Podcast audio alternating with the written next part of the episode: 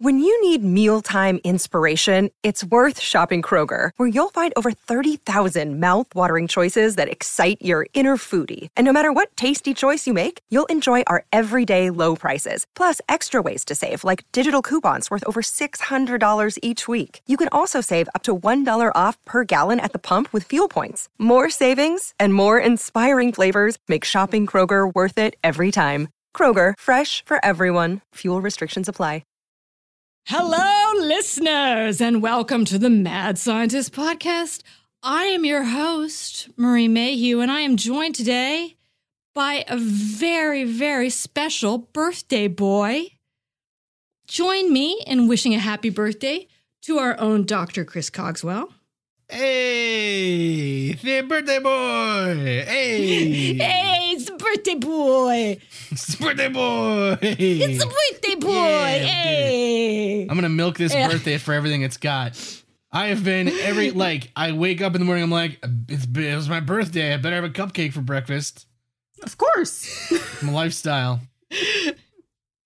And the other voice you hear is our also very special guest. I don't think she is, although she's probably feeling like she's aged incredibly since having to take on this this assignment of working with us. It is Desi from uh, our- our lead researcher with Igor, or do you pronounce it Igor?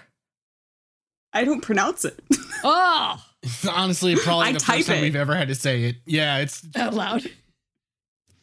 So, Desi, why don't you tell our, our, our beloved listening audience just a little bit about yourself? Oh wow, I didn't think about this. Oh, it's okay. I normally I normally uh fake something. it's true. Just make something up. Mhm. So, Mhm. um, no, I obviously um do lots of research for you guys. Um, Which we need and appreciate greatly. and I do a lot of doodling, and I cosplay sometimes when I have time. Yep. This is my favorite thing about you is that you do cosplay because you you've posted some pictures on Instagram and on Twitter and like you're literally fashioning and making all of your stuff it seems like from scratch. Yes, I'm currently making a suit of armor, sort of. Damn. It's so intense. Like, it's so much more intense than any of my. Like, I mean, okay, podcasting is like a hobby, but it's like, Uh-huh. but it's like not. a- I mean, it's a hobby, but like we don't have to. We make stuff, but it's like digital. Right. I have to sit there and sand and Yeah. then paint and then sand and then paint. But I could listen to all the podcasts while I do it. There we go. That's the, and that's that's you know what? That's the only thing that's important. Because it takes like zero brain power to just sit there and sand. But your your stuff is amazing. Like what's been your favorite recent kind of cosplay character? Well, I Are you mean, allowed to divulge? I'm working. Is there one coming up that's secret? no, I'm I'm working on um, Saber from the Fate series, and that's the armor that I'm making. So it's probably the most work that I've put into one. But um, I had a lot of fun with my last bigger project where I got to make a wizard hat or a witch's hat. Mmm, that's cool. That's so cool. That's so, So- cool. That is so cool. I'm so jealous because that is a craft. Like that's a skill and a craft. I've, you know, if I get like the cookie dough that is already made into like little lumps of cookie dough, but all you have to do is unwrap and literally put in the oven, I'm all, woo, I'm Martha Stewart. Yeah, so that's all I got. I, I don't cook either. It's okay. Oh, still because you're busy doing all this awesome cosplay stuff. I'm I'm jealous, and so I we want to see pictures. And also, please tell the people where they can find all of your wonderful designs, which are awesome. And you need to get T-shirts and other things immediately, people, right after listening to this. Yes. So all of my things are available either on Redbubble or Designed by Humans under the name Desdymona with a Y. So it's D E S D Y M O N A. Um, and everywhere else, I'm either Desdymona or Sprinkleface.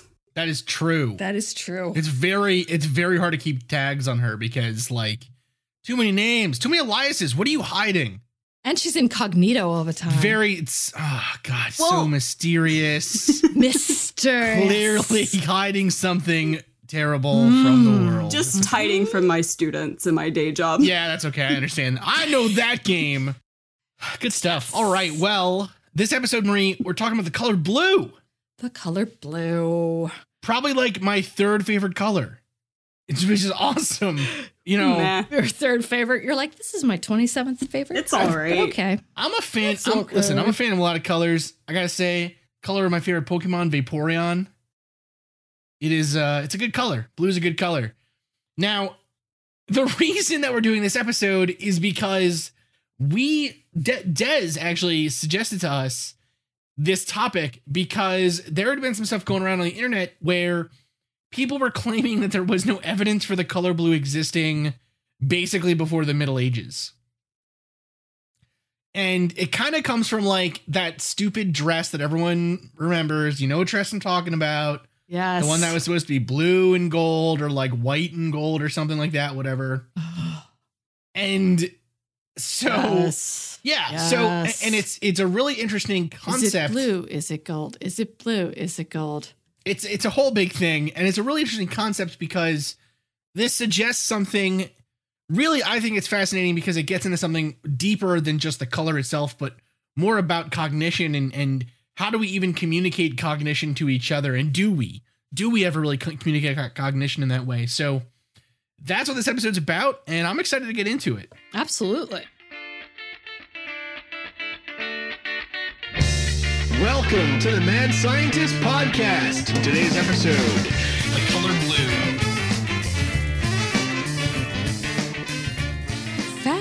Fashionable. This boondoggle. Excellent. Okay, so before we get into arguing if the if the dress was truly blue or gold or the abstracts behind color, um, and sort of what are the social constructs around color, how do your eyes actually see color? So a little bit of the science background is among vertebrates, which humans and apes are amongst one of them, one classification of i them. mean Good so far. it's a result of having specialized light receptors. So these structures in your eye is known as rods and cones in the back of your eye in the retina. And so rods are extremely sensitive to even the most dim of light, but provide very coarse, uh, fuzzy, colorless images, right? The cones provide the sharpest images and are responsible for the ability to see color, but they only function effectively when the light is bright, right? So, as a consequence, vert- uh, all vertebrates, such as ourselves and apes, are more or less blind to color in the dark of the night, right? So, if you go outside and you're trying to find your car after drinking in a club and it's like 4 a.m., you're going to have a harder time finding it. Not just because you've had 14 jello shots, but because your eyes are not wired to actually see color when it is dark out. yes You like how that's going? You like how I had to work that in? Um, It's a very, there are speci- very specific scenario. Jello shots, huh, Marie? Uh, well, you know, Interesting. there's because there.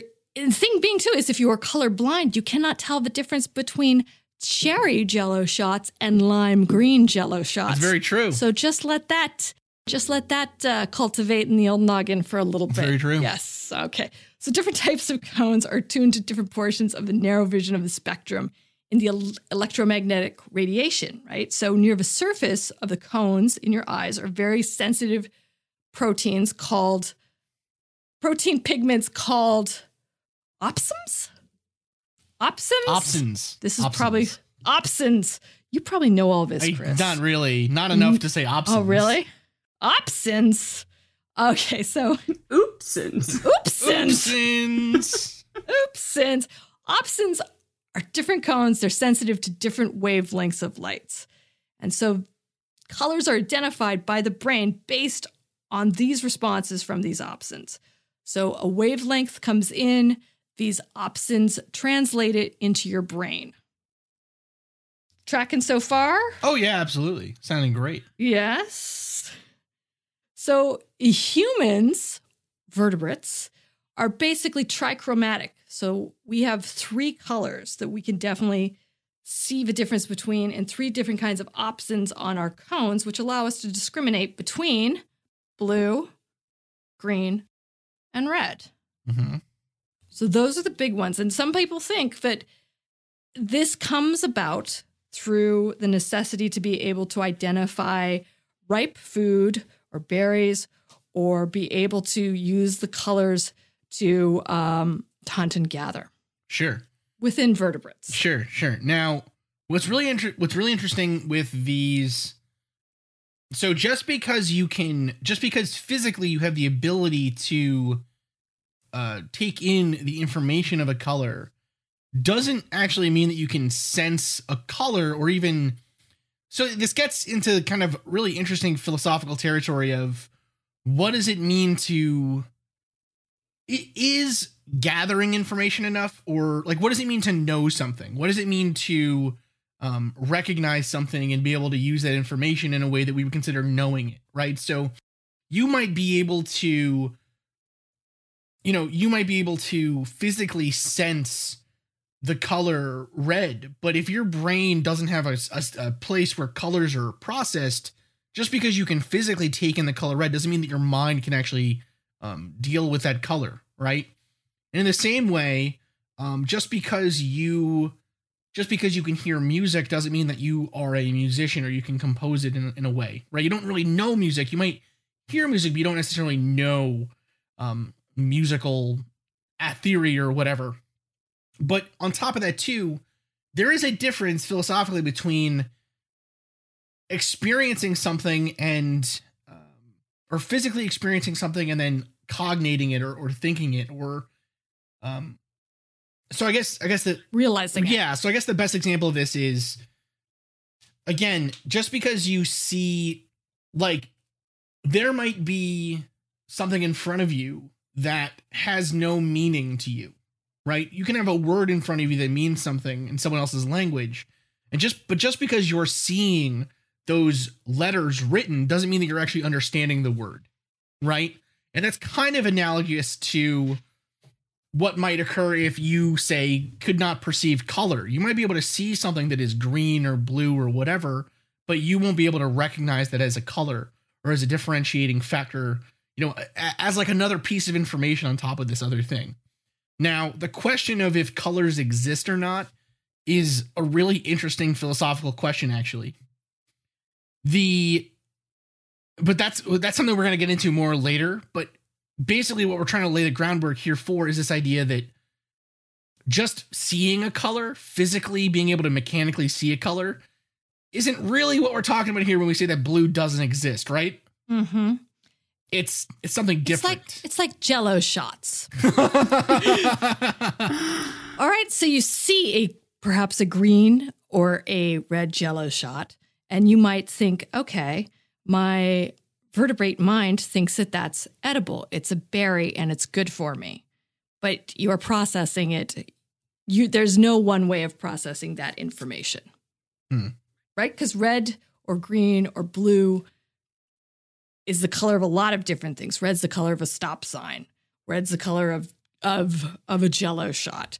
So it's contextually how are you able to identify that that's the that color is contextually tied to the symbol that it represents. And there's a lot of different symbols and symbols mean different things throughout different cultures. right, right. And so this concept of this concept of color as a so for example, right?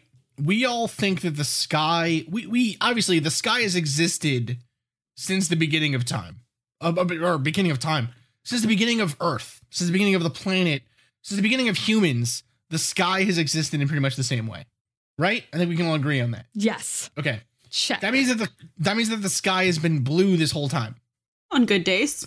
Uh, yes. Yes. Yeah. I mean, buy in. Yes. Yeah, we're gonna buy in. We're gonna say, yeah, the color blue has always been that color this whole time.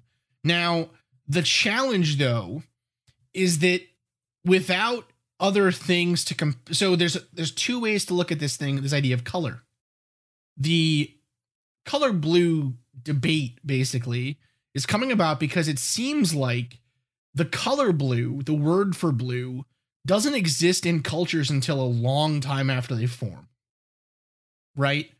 So Mhm. the so a good example of this that's given is the Greeks, right? Now, supposedly in this book by uh, Jules Davidoff, um, or not Jules Davidoff, this is a different book.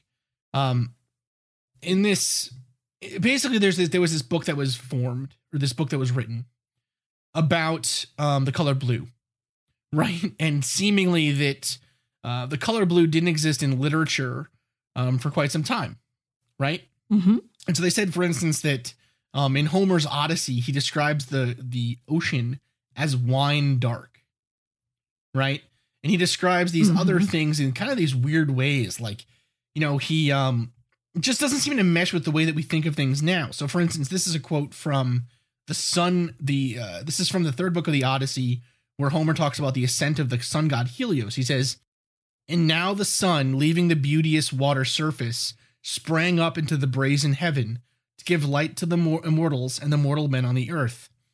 He doesn't mention the color blue, the blue sky of the Greek islands, right? Which we think of as being so stunningly obviously blue Mhm. that for us, calling it blue is like a second thing, right? It's second nature almost, right? Yes. And he also doesn't it's easily associated. Right, and he also doesn't describe the sea in that way. He- This is another quote from the Odyssey. He says, quote, Him I saved when he was bestriding the keel and all alone, for Zeus had struck his swift ship with his bright thunderbolt, and had shattered it in the midst of the wine dark sea. Again, no mention of the color blue. Mm. That seemed weird to these guys, and so they looked through Greek literature and found that actually there really was no mention of the color blue anywhere. Well, and the Greek word, so the Greeks did have words that could mean dark blue, but they also represented other colors. So their word for dark blue, cyanus, cyanos, could also mean dark green, violet, black, or brown, which is kind of a pretty big swath of a spectrum. hues, right? yeah. Um, and their word for light blue, glaucos, could also be light green, gray, or yellow. So kind of a, a fairly again, that, that that doesn't really mean it doesn't really mean or is evocative of a of the Mediterranean water or of the sky. In fact, it could be four other colors just as easily. Yeah. Now this this really started with the book uh, Studies on Homer and the Homeric Age by William Ewart Gladstone, and that book came out in 1858. And uh, it's not really a super well known book, except for this except for this chapter, this area where they talk about the problem of color in Homer's Odyssey, right, and the problem of color in the ancient Greek, uh, you know, writing. Now Mm-hmm. we're gonna there is an interesting there's an interesting answer to this that actually I haven't even shared with you or or Des yet for this episode. So I'm hoping Bum, bum, I'm hoping that it'll just be like uh, you know I'll flip the table over thing at the end here. But there have been a mm, mm, couple mm. of Then we'll all have Jello shots. I'm telling you it's gonna be great. Blue ones. And so this running theme, people. and, and so this this led to a bunch of you know when this con- so this controversy kind of comes about pretty regularly almost kind of and so when it came about more recently it was in a in a it was in an article in uh, business insider right and it was it was titled no one could describe the color blue until modern times by kevin loria it was published in 2015 now that's again it, it's it's saying that they could not describe the color blue but we but they they saw blue right Right. they must have. they must have seen the color blue. So then what are they talking about here? They culturally could not describe the color blue or draw the difference between blue and other colors until they were able to replicate it in studies or from nature in studies. Okay, so that's one that's one possibility, right? That they did not they they so let me rephrase the argument a little bit. The argument here would be that Mhm. the Greeks had so few reasons to describe the color blue that they just didn't. They used other colors. Right. It's just like not worth noticing. Yeah, I don't know. It seems like there's a lot of blue out there. You'd kind of you would think so. I don't know. I feel that- like you would you'd think that they'd, you know, come up with something. You'd think so, but that is actually one argument that's made about this, right?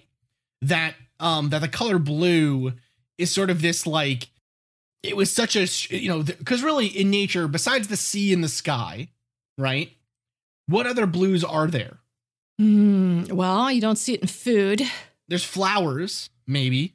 There's some and a lot of the flowers. flowers are light blues that are kind of closer to maybe greens, um, Yeah. or darker blues, which are closer to purples. Yeah, I would say that violet is is definitely out there, and not even violet's a hard one to find, kind of in nature. But you Mhm. think like red, like red is only in blood, right? Really, as far as I can tell, in terms of like natural coloration, red for blood, and then maybe Well- rocks, right? clay. Clay, Yeah, right? you could have some soil that's closing in. But on blue, it. yeah. but blue was a pretty hard pigment pigment to make, right? The only people that really had blue were the Egyptians, Mm, yes. right? So that's one. ar- Which I think are still before the Middle Ages. Absolutely, absolutely. But so one argument, A argument, little would be- bit. well, a little bit, a little Oh, bit before. Marie. Skosh. so one argument would be that they culturally didn't have a need to describe blue, so they just didn't, right? And actually, that's a that's espoused pretty. That's that's kind of I think the position almost taken by most classical uh, experts, as far as I could tell in reading. I don't know if you guys had the same experience, Pretty much. where they argued that like to the Greeks, color wasn't about the hue; it was about the darkness or lightness of the color mm-hmm. right? And so to the Greeks, saying that something was so this kind of gets into my table flipping moment almost, but Oh God. All right. Brace for it, people. so okay. So Is it gonna be it's gonna be a reference to It's Always Sunny. it's, it won't be, I promise. Not this time. Oh, come on, man. Um, So the sleep at the wheel with those. telling you. I thought we were making Arrested Development references this time. Oh right, because we blew ourselves. That's right. Like Tobias, Dr. Funke. Um Okay. okay. The and we're off. We're killing it right now. Man. We're killing it. The, so this argument would be that the color blue. So we have this argument that it's it's a cultural thing. We also have another argument that's a that's kind of silly, which is that we we literally physically did not see the color blue, like we were colorblind. There's straight up no evidence for any of that ridiculousness. Well, and science wise, it's disproven. You have a certain amount of rods and cones that are in that are you have them. Yeah. So you do see Yeah. it. Now, a mixture of these two ideas, though, is that human, your brain, the way that you actually perceive colors or or categorize them in some ways, is described by the way that you you learn as a child, right? Mm-hmm. This is kind of the same argument that goes into like nature versus nurture kind of stuff, right? Where if you had a kid, if you if you had a, a if you had a child who lived in the jungle their entire, you know, with no human contact, they just lived like a wild existence, um, you know, almost like raised by wolves, right? Would you be able to teach them language if you got them af- after the age of five, Mm-hmm. right, or the age of ten, or the age of fifteen, or right? Like, where is the cutoff between um being able to learn language versus not being able to, right? And then on top of that, the question of is the way that we learn are the things that are available to us from a young age that we get used to do those in some way shape the way that our brain perceives the world around us?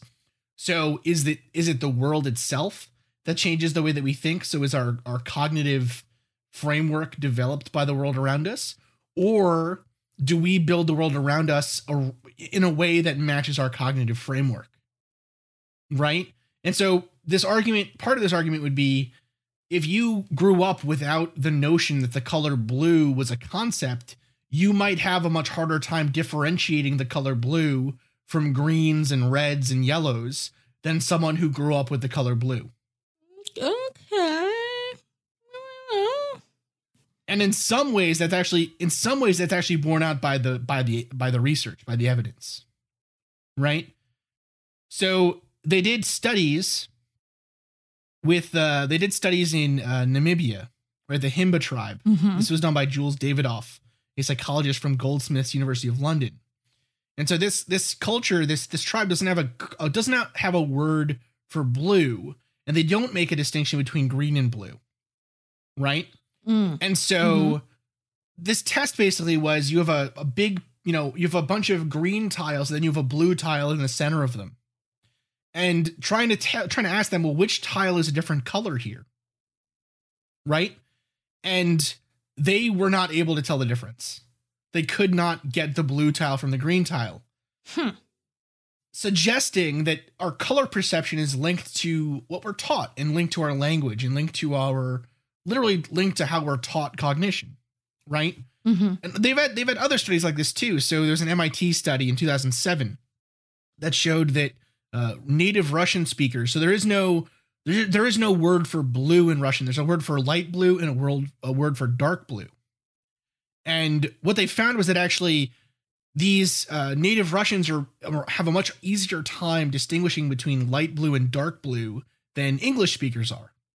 So it's kind of a chicken and the egg thing. If you don't have a word for the color blue, you might not see the color blue as easily.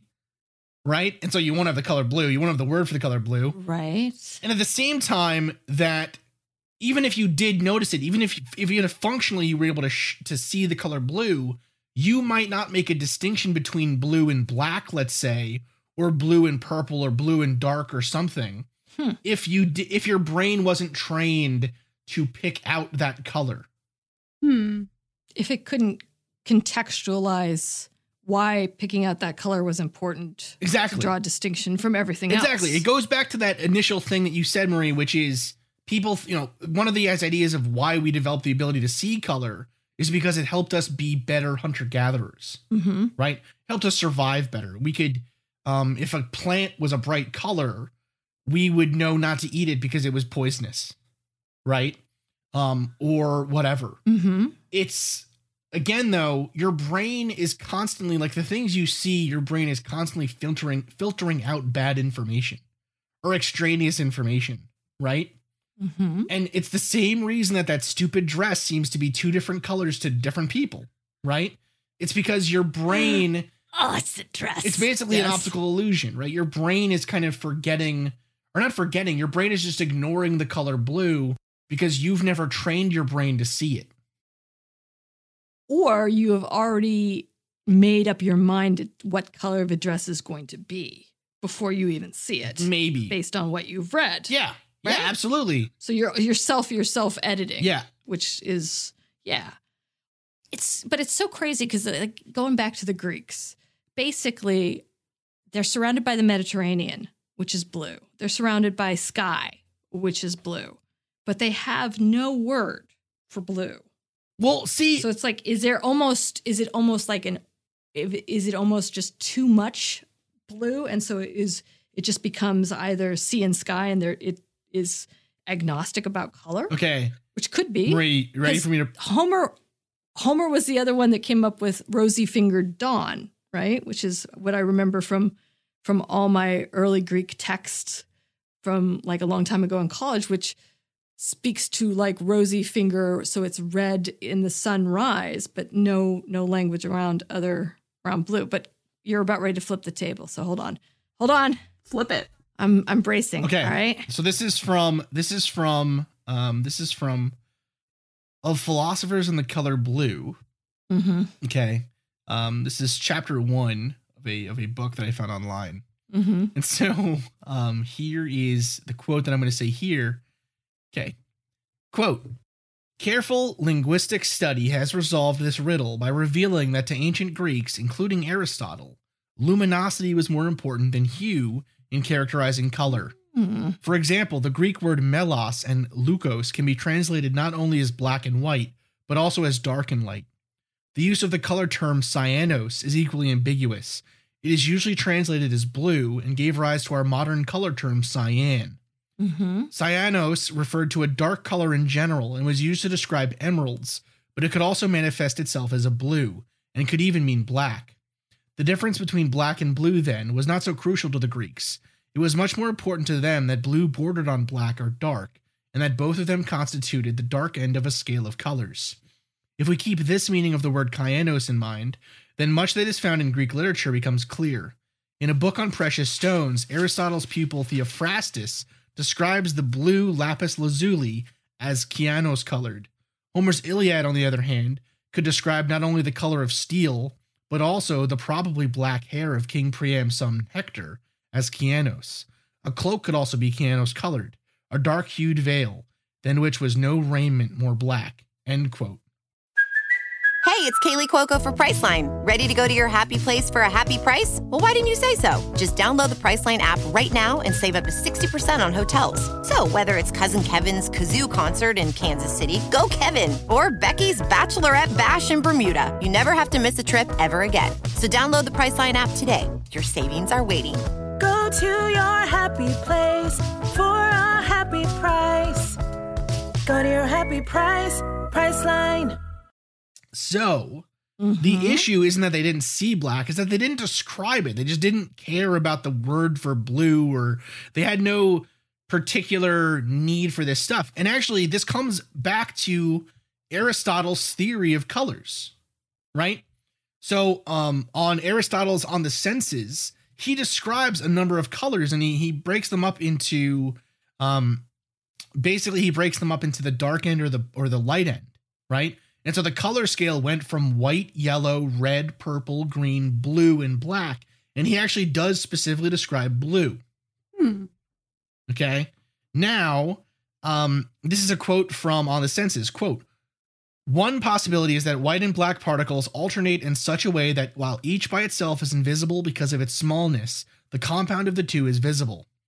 This cannot appear either as white or as black, but since it must have some color and cannot have either of these, it must evidently be some kind of mixture, i.e., some other kind of color. It is thus possible to believe that there are more colors than just white and black, and that their number is due to the proportion of their components. And so, what he basically did was he said, okay, well, we're going to call white is pure white particles, and then yellow would be a lot of white and a little bit of black. Red would be, um, you know, slightly more black, but still mostly white. Purple would be the equal mixing of the two, and then the other way, right? Mm-hmm. And so Aristotle had um Aristotle had actually a color wheel that included blue, it included violet, included green, red, yellow. And uh actually uh Theophrastus specifically goes into this a little bit more when he talks about the co- he specifically discusses the color of the sky and the color of the ocean and how the reason that the uh, the sky itself appears to be blue just like the ocean it's because water and air are mixed together in some way in the sky. Right? So it's it's actually it's Interesting. actually and pretty close. it's actually. really interesting right? And and so uh, what i found to be most fascinating about these theories that the color blue didn't exist was just like the absolute lack of reading like the absolute lack of reading that was done. Because like aristotle is like one of three greeks everyone has fucking heard about you know what i mean? Like how did you miss aristotle when you were looking for colors? He literally has a book called on the senses where he describes the rainbow and the color wheel and he talks about blue and purple and green. Like it's fascinating to me. Like it's just a swing and a miss hard swing and a miss. Bad work business insider. Bad work not I know. great Well, maybe Business Insight. I mean, I would uh, if I li- if again logic dictates if it's called Business Insider, they're probably not going to be too sharp on the whole color thing. not Right. science insider Yeah, not None- sci- not not nature. And they're not Science. alone. There's so many of these articles out there. oh my goodness there's a huge number of them right now the the thing that i actually think uh, the part of this that i think is actually relevant and really interesting still regardless of the fact that yes they had blue you know we've had blue forever is the idea of like the cultural stuff that we were getting into right yeah, absolutely. because marie you brought up a great point which was you know blue wasn't very common right No, and so, like, where did we find blue in the ancient world, really? I mean, of course, the sea and the sky, but think about it like, if you were living in England during the Middle Ages, you know, you might not ever see the ocean, right? Like, right. And even if you did, it would true. appear to be. It would appear to be dark. It would not appear to be blue. It's not like a Caribbean blue, No. right? It's a it would be very rare to see the color blue, especially especially in the in the Middle Ages. And if something is rare or scarce, it is by nature. Again, if you're talking, you know, if we if we go with Business Insider, um, if it's rare and scarce, it's more valuable. So within the Middle Ages, the color blue is now used more to denote um, wealth and nobility, Sure. right? So, and they've, I, it looks like they were able to cultivate, I believe, um, in France, England, and Germany, um, a flower called Okay. the woad flower Hmm. um, which is yeah a flowering plant native to the Mediterranean. So they were able to use this this woad, um, this flowering plant, to create dyes, but again, very in very scarce, very scarce production. Um, and so they were able to. So the kings at this time wore blue, all the way into the 15th century, where you see Charlemagne uh, and Louis XIV um, you know, with you know, uh, blue blue silk cushions, blue robes, um, blue and gold together, signifying wealth and power and prestige. So, So, it's it's, sort of like, mhm. it's literally it's I mean it's literally because it's impossible to get. Yes, Right? Like it requires a huge amount of this this uh, plant to create the color blue, yeah, right? And the idea too of it, it's there's a scarcity of it in everywhere around you, right? Because again, like if food is blue, you're not going to eat it because it is bad, right? Or it's If- raspberry. Yeah, yeah, or it's Blue raspberry, greatest which is invention of modern man. Yes, blue ras. Agreed. See, science can stop there with 7-Eleven's blue raspberry. Um, but yeah, like th- so, if it's food, it's not going to be good. If it's if it's a flower, it's perishable. If it's a gem, it's even more rare and more valuable. Um, and again, like the water the sky, there's not a lot of ways to get to or make blue, so it becomes the symbol of of of rarity, of refinement, and ergo power within within the Middle Ages and going forward. Kind of see a little bit of a change, you know, moving into the Renaissance, when again you're you're able to have more access, um, having more access to pigments, but blue becomes moves from sort of a social status of power and nobility almost to the ethereal or the uh, the Virgin Mary Sure. is often seen dressed in blue. So again, it's representing purity or um, uh, humility. The divine is now blue, which is again more of an association of the vast sky and sort of this this larger than human um, color. You know what actually it strikes me really oddly is can you imagine like can you imagine we we often see this with there's uh, this is kind of an interesting like almost not really an optical illusion but this idea of of a new color or a color you've never seen before Mhm. right? And there actually is a test that you can do. Like, it's something like if you there's an optical illusion that you can do. It's on the internet. That's where I saw it. I, I can't remember the exact name of it at the moment, but it's basically if you're if you if you close your eye and you look at like a red, um, like a very very bright red square, you just stare at it. and you close that eye and you look at a very very dark blue square and then you open up both of your eyes and try to focus at like a center point between the two, the colors will merge and it will actually create a new color that you've never perceived before. What? And the reason that it happens is something like your eye, your eye isn't, your eye can't, your eyes can't get that color, that hue on its own, like if it was just on a piece of paper or something, but your brain will mix them together to make something new.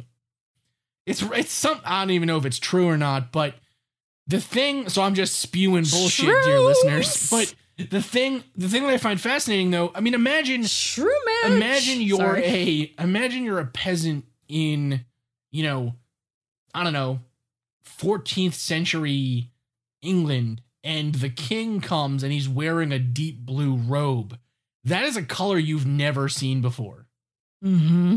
really right like even if you've seen light blue because of the sky you might not have ever seen like a deep navy blue or royal blue that to me is i mean that that in itself was probably a like a, an ethereal experience of just being like I don't know, having something so completely new, right? In, in your in your vision, a, a sense that we take for granted.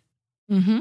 You know, Yeah, agreed. I find it fascinating. I mean, it's amazing. It's so it's so weird. And even more recently, though, Yves Klein, Yeah. the artist, the French artist, which has like he actually so French artist, painter, um, worked and perfected what he considered and what I would say modern art historians to this day would consider the purest blue of all, which is called Klein blue. And it's this it's almost painful to look at because it is this deep ultramarine and it is it is it literally makes the back of your teeth hurt and your eyeballs shake if you look at it too long. It's so it's such an intense color. Even like so he did this between like uh 1947 and 1957 so for a decade this you know this french artist worked on perfecting this the color blue and he would just do huge wide swaths of it on camp on canvas. And even now like if you see it and if you see it replicated because of course it is now trademarked and it's you know it's probably a, a pantone color. If you see it it is so visually different than other blue but it's it is almost physically jarring. Yeah. and it's very cool but it's like i don't know if you'd want a suit made out of that it's it is it's really weird, you know, and it's such a again, it's such a strange concept of yeah I don't know, it's such a weird thing. It's Yeah. such a weird thing. Klein, yeah, Klein himself even said his blue was extra dimensional in that it would, like, if you looked at it long enough, it would take you outside of your body and outside of the canvas. So it was almost like a meditative, an extreme meditative state that this color could actually drive you to, which, you know, for colors is really, you know, something you don't think about necessarily, but is still really fascinating. Well, you know what? It reminds me of have you guys heard of Vanta Black yet? Or Vanta Black? No. Okay, so Vanta Black is a it's a trademarked material. It is uh, owned by Surrey Nanosystems Limited, and basically what it is is it's uh, it is the darkest material ever created. And I mean that I mean that literally. It it absorbs something like um, it absorbs something like ninety nine point nine seven percent of visible radiation, Oh. and it's extremely toxic. But so you couldn't use it as blackout. no, it's super. Oh, I was like, it's damn super, straight. super, super. Uh, what's it? It's it's pretty pretty dangerous. So what it is, Vanta stands for. So first off, let's get a a little bit into how color is perceived, I guess, or like we got into it a bit. We got it. We got into it pretty well in the beginning, um, thanks to Marie's hard uh, hard detective work. But um, talking about eyeballs. talking about people. eyeballs again, take that. Yeah. But Talking about the eyeballs. but Sorry, dear list, dear squeamish listeners out there, of which we have a few. So the way the way that a material has a color is it's interesting because again this is a bigger philosophical question. So um, there's actually kind of an interesting quote that I wanted to read that was uh, this is from Galileo, right? So he he writes in uh, Il Saggiatore or the Essay the uh, Assayer he says quote colors hold their resistance solely in the sensitive body so that if the animal were removed, every such quality would be abolished and annihilated. So, in other words, Galileo believed that color was not a physical quality, it was purely a conscious quality of humans. So, we gave things color, things did not have color on their own, Mm-hmm. right? So, it's kind of that question of so Galileo, in other words, was not a was a was a color uh, functionalist, I guess, as opposed to a color realist, right? So the color realists believed that objects had color regardless of humans perceiving that color, Mm-hmm. right? So what is what is red? Red is literally a physical uh, quality of an object as opposed to being something that we perceive. But uh, the non-realists, the functionalists, would say that color actually only really has meaning in the way that we perceive it. But again, because we we very we we so often don't talk about the way that we actually cognate or you know, we don't often talk about the way that we actually think about the world mechanically. It's very hard to pinpoint exactly what is red versus maroon versus purple versus blue, right? Um, and a, and a good example of this is um, when you think when you have a thought, Marie or or Des. Let's let's ask Des because she hasn't said anything yet. Let's ask Des, Des, when you think of something, do you see it in your when you have an idea, right? Like I oh I need to get I need to get orange juice, right? Or I want orange juice. Mechanically, what does that look like in your head? Would describe that process to us. Interesting. Um, it's, for me, it's probably a list.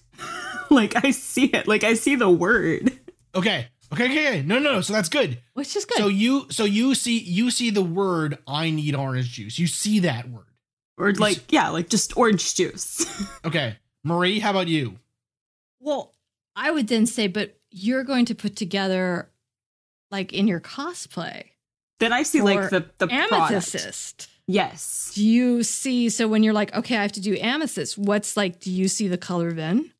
Oh, absolutely. Whenever I probably even more when I'm creating anything, like when I'm drawing something or something like creating cosplay, like I can have Mhm. a pile of random crap and I can see the finished product in my head. Okay. and the color, right? The color, Okay. the everything, how it all meshes together. See, now on the other hand, which is sort of both, right? Because she's seeing it as she's seeing orange juice as literally like lists because I make The lots of lists. right, Right, so which you're- is so you're- very you're- which is very linear. right? So you're kind of then yeah. Now on the on the other hand, I hear that in my head. really I I I actually have a really hard time like pinning down images in my head. I have a really hard time doing that, but I can hear things. Like I hear things it- when I have a thought, it's my own voice saying that thought to me. Hmm. I don't get like a like an image, I don't get a vision anything like that. It's my own it's unless it's something I'm specifically trying to remember the look of or something like that. And even then I have a hard time with that it is always a it is always a word or a, a saying or a sound or something. Hmm. Yeah. See? interesting. And we it's all contextual. Well, so in here- kind of also based on how your neurology is uh, scrambled up in your noggin. absolutely, but that's the thing. We don't ever talk about that kind of stuff to other people. So like you you know, it was one of the weirdest things for me was reading the reading like existential philosophy as a freshman in in college and thinking how we were talking about how you know people were reading these books and being like i just don't understand what they're saying because like i don't think that way. And i was like i think that way that's exactly how i think. Right? And getting into the sense of like you know how does someone else's brain actually operate? That's a really interesting question. But anyways it's, it's an interesting thought experiment ask ask the bartender next time you're at a bar and really freak him or her out and then get kicked out of the bar it's a great time after you've had a couple jello shots. But Absolutely. So a, a a quick way to short circuit that though is with idioms, right? So even in and this again changes changes culturally, right? So culturally you'll have different ways of describing things um, using color versus other cultures. But Western idioms based on color, based on the color blue, if I was to tell you that somebody is true blue, you would know what that means, yeah hypothetically, right? Mhm. Some of them are a little dated. I mean, True Blue, Madonna, Madonna album, excellent. Um, but you would also know that that is somebody who's very loyal or very faithful, sure mm-hmm right? Or, or another one, a blue blood. What's a blue blood? someone who's rich what's a blue man A blue man, blue man troop. tobias Funke, arrested development once again dear listeners yeah no no Yeah, oh, totally Oh, it's true. again yeah we, we kind of we, we ascribe to colors like specific like green with envy right Green we with give envy. these colors I- these these things the blues, yeah not just the music, but also, but also to feel unhappy or The sad. sadness. Interesting. Blue. So I would say the blues and another very famous blue object, denim or blue jeans, are uniquely American constructs. The blues Oh yeah. Yeah. came out of, you know, came out of uh came out of America and so did so did denim. Well, denim was made in France, but the idea of the popularity of the of jeans, what? You're Is there anything more American than taking someone else what someone else made and saying we made it? I don't think there is. Making No, it like the symbol That of is our exactly American. Hamburgers, hot That is dogs, exactly apple American. pie, denim blue jeans. jeans. Blue jeans. But again, American constructs. Like when you say the blues or when you say blue jeans and you say where are those things from, Yeah, totally. it's uniquely Yeah, American. you know, Katie had, for better or for worse. Katie had a boss who was from a different another country and he didn't get idioms. hmm And so he would say things like don't put all of your eggs in one carton Mm-hmm. and when when the cat's away the mice will dance. what? Makes sense. That was another Still, one which is cute. That's a much cuter one than the mice will play. that's cute. Yeah. Um, that is cute. Okay, so so okay, so we kind of we kind of got into like a deep dark consciousness hole, which is good, the kind of the best hole to get into some ways. Hmm But um but That was out of the blue. that was out of the blue. That was strange. Um but okay, so the way that you actually perceive color physically at least would be uh, through the rods and the cones, but the way that a material itself has color is interesting in the sense that it's actually the color that you see is the is the color that the material does not absorb.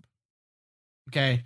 So when a chemical when a chemical bond of some sort gets hit with a photon, it will absorb some of that radiation.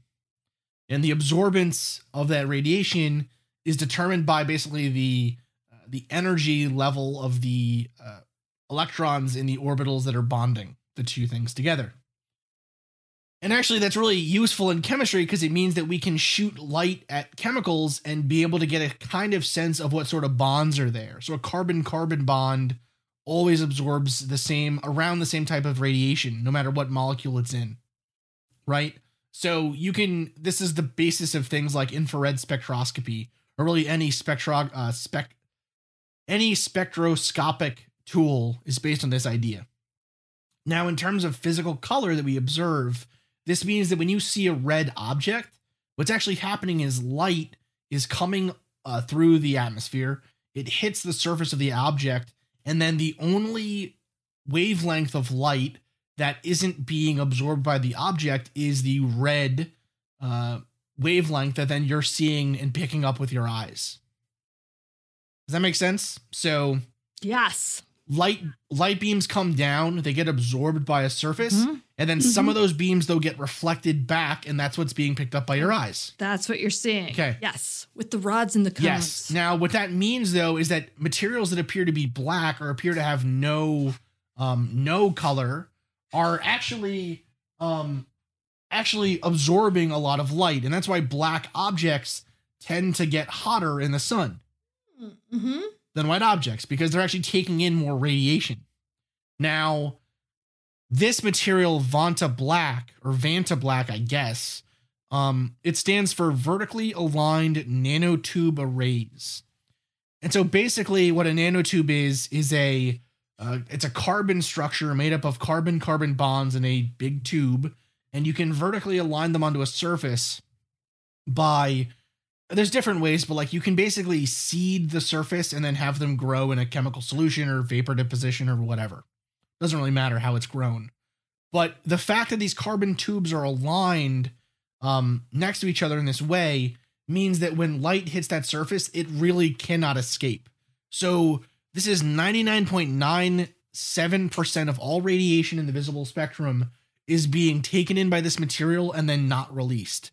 So this is to date the darkest material out there. And if you see it, it looks very strange. Like it looks it looks weird. Um so it's V A N T A black. Um Vanta black and chemistry actually has a lot of a lot of interesting stories where we create new colors or we create new hues or dyes or whatever, right? Um so it's it's it's extremely interesting in my mind. Yes. So yeah. It is. It is. But don't eat it. First of all, Don't eat it. Don't touch The it. The reason why it's so dangerous, Don't the touch reason it. that it's so dangerous. Why is it? Why is it dangerous? It sounds so nice. So the reason that it's so dangerous is that it's um so these carbon nanotubes are really small and so that means that if they get into the body they can be really irritating, right? So think about asbestos like uh, honestly, oh. I'm saying it's dangerous. half the stuff you work with, half the no, the majority of stuff you work with kills you. It does. It just kills. Well, the thing you. is like with these new what are you doing, man? Why couldn't you have just been a marketing I don't know. or some I don't know like my problem that? is. I don't know my damn problem is. I'll tell you what it you, you with the with the with the with the nanoparticle death wish. the nanoparticle death wish. oh my god, that's the best speed metal band ever. Nanoparticle death wish. Oh my It's a god. good one. I'm telling you, I might break out the theremin. The so the reason that it's dangerous uh, with all these like nanomaterials like this, we actually have no idea if they're dangerous or not. But um, like, but they could be, and that's why we treat them as being dangerous. But this one in particular, anything with nanotubes and stuff, it's like a lot of the reason why breathing in like particulate and soot and stuff is bad for you is because it basically like creates tiny scars on your lungs or it can you know it can like get in and just like mess with your um system literally by leaving physical marks and bruises and scratches and whatever and so this stuff is like asbestos times a million you know what i mean it's really really small really really hard really sharp um so it's really bad for you That would be the uh that never mind. I was gonna make another joke about another good band name. god damn Marie. so God damn it. so basically though there is no reason to think that the color blue didn't exist before the middle ages No, and you know what else in the reading, which I thought was interesting? The color of Krishna.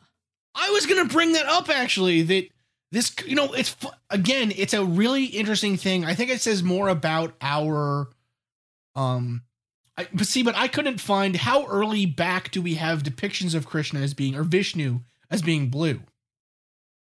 Always blue, I think. Well, not I, you know, I don't know that for sure, but the majority of the representation has been almost an Yves Klein blue. I mean, it's it's it's like interesting. It's interesting to me. Again, this idea that uh, blue didn't exist, like it's a problem of.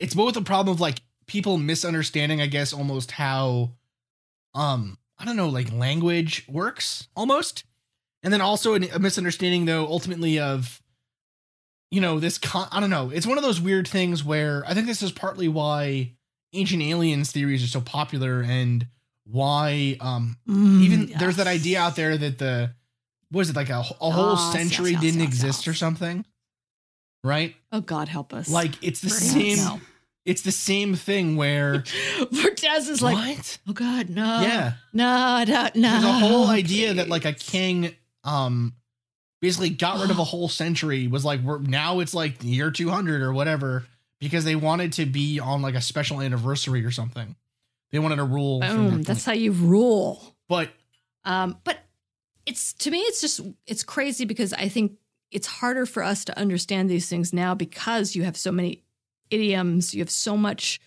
reference and sort of this contextualization in many different forms that can identify blue, right? Because it's like if you, as a 21st century Westerner, think of blue, you can contextualize it in a multitude of different ways through a multitude of different means.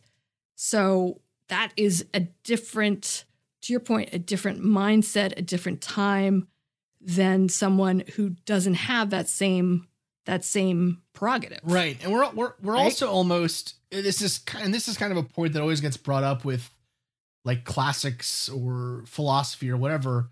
We are also a we're also at a point in time, or we have been since maybe the Enlightenment or the Renaissance.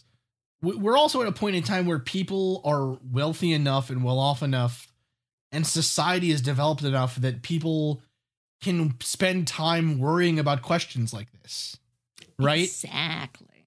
that Yes. bef- you know before um really literature literature as such didn't really exist um philosophy as such didn't really exist right i mean we have these areas where they happen right um but in some ways it kind of i mean you know at least in western thought it all kind of gets washed away by the Middle Ages, right? One story, it was a verbal story, right? So they probably, again, had the same amount of descriptive abilities, but their frame of reference would be foreign to us. Right, right. Just like us being able to have all these different contexts of one different color would be foreign to them. Yeah.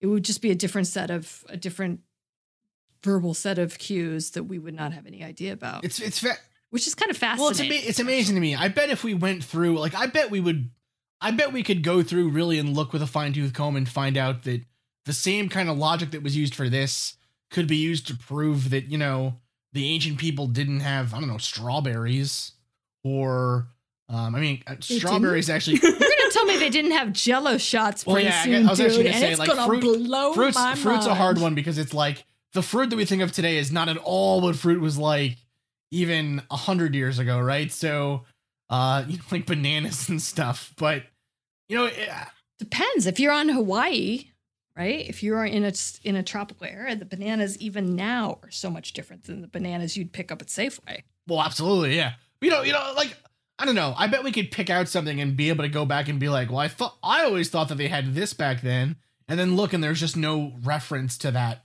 thing, right? I mean, mm-hmm. I wonder how many references there are for belts in the Odyssey. Belts. You know what I mean? In Homer's Odyssey, like belts, like literally like the like the kind of belt that holds up your pants. Right? Well, you'd have some sort of like because it would be the same sort of thing that would hold a weapon, though. In That's some a ways, holster. right? That's not pants. That's not a belt for pants. Wait, a belt would maybe have the same form and function at that point. Yeah, okay. And indigo is blue, Marie. God. Whatever. Is blue. In Greek shill over here for Marie. Big big belt pan Marie. Damn it. well, I'm just saying, I like the strawberry metaphor. You know what I- you know what I'm saying, right? Like I bet I, I bet know- we I could go exactly back and you're pick something weird like an esoteric thing and go back and, and look and see, you know, where was this described anywhere? You know? And it's just it's it's a I don't know. I think it's an interesting question, So- but eh. Is this what we're doing tomorrow? I got a sick day coming up. Control F belts. Control F belts in the Odyssey. That's what I'm doing tomorrow on my Belts, digital belts, belts, digital belts. Odyssey. Yeah, belts, belts, belts. Nope. Does a string count as belts? I don't th- no. See? No, it's just a string. But if, what if the string is acting as a belt? No, because it no. Yeah. How do you define belts? It holds up. How do you pants. define blue? Now we have to think about belts. Oh God, we're all the way around again. You know, have you guys? th- This is neither here nor there. Have you guys seen the? uh Have you guys seen that thing online where it's some guys like I was waiting in, you know, waiting in the dentist office, and then he just starts chanting teeth, Oh God, no. right? And then and then the lady behind the counter starts, you know, it's like teeth, teeth, teeth, teeth, and she starts like banging and going teeth, teeth, teeth. Oh, I find that so funny. Like it. No, but this is again. This is why uh, I don't go to the dentist. I'm teasing. Um, I haven't. I haven't seen that. No, I haven't either. It's funny. No. It's really funny. Are you sure that that, that wasn't you? That wasn't me. That's I online. promise that wasn't me. All right, dear listeners, thank you again for joining the Mad Scientist podcast. What a weird episode. This was a good episode. First of all, happy birthday, Chris. Thank there was lots of jello you. shots. Plenty of virtual jello shots, and which I hope you did many for your birthday. And Des, thank you so much for joining us and bringing this this this rabbit hole of a question to our attention, and also for all of the awesome work that you're doing with our fun with our fun um, t-shirts and super fun merch that we're going to be having soon Yeah. and Patreon and Patreon love love gifts. People, It's awesome. it's awesome. Good stuff, guys. All right. Oh, group hug. Group hug. Goodbye. Group hug.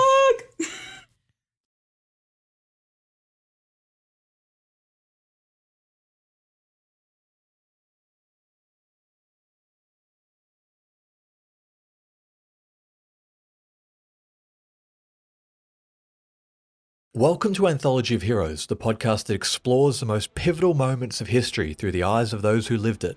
In this podcast, we don't spend our time recounting facts and dates. Instead, we follow in the footsteps of national heroes, kings, or ordinary people who lived and breathed the moments that shaped our world. We're not hemmed in by eras, borders, or religions. Instead, we seek out the tales of those who defied the odds and fought passionately for their beliefs. Whether they're right or wrong is up to you to decide.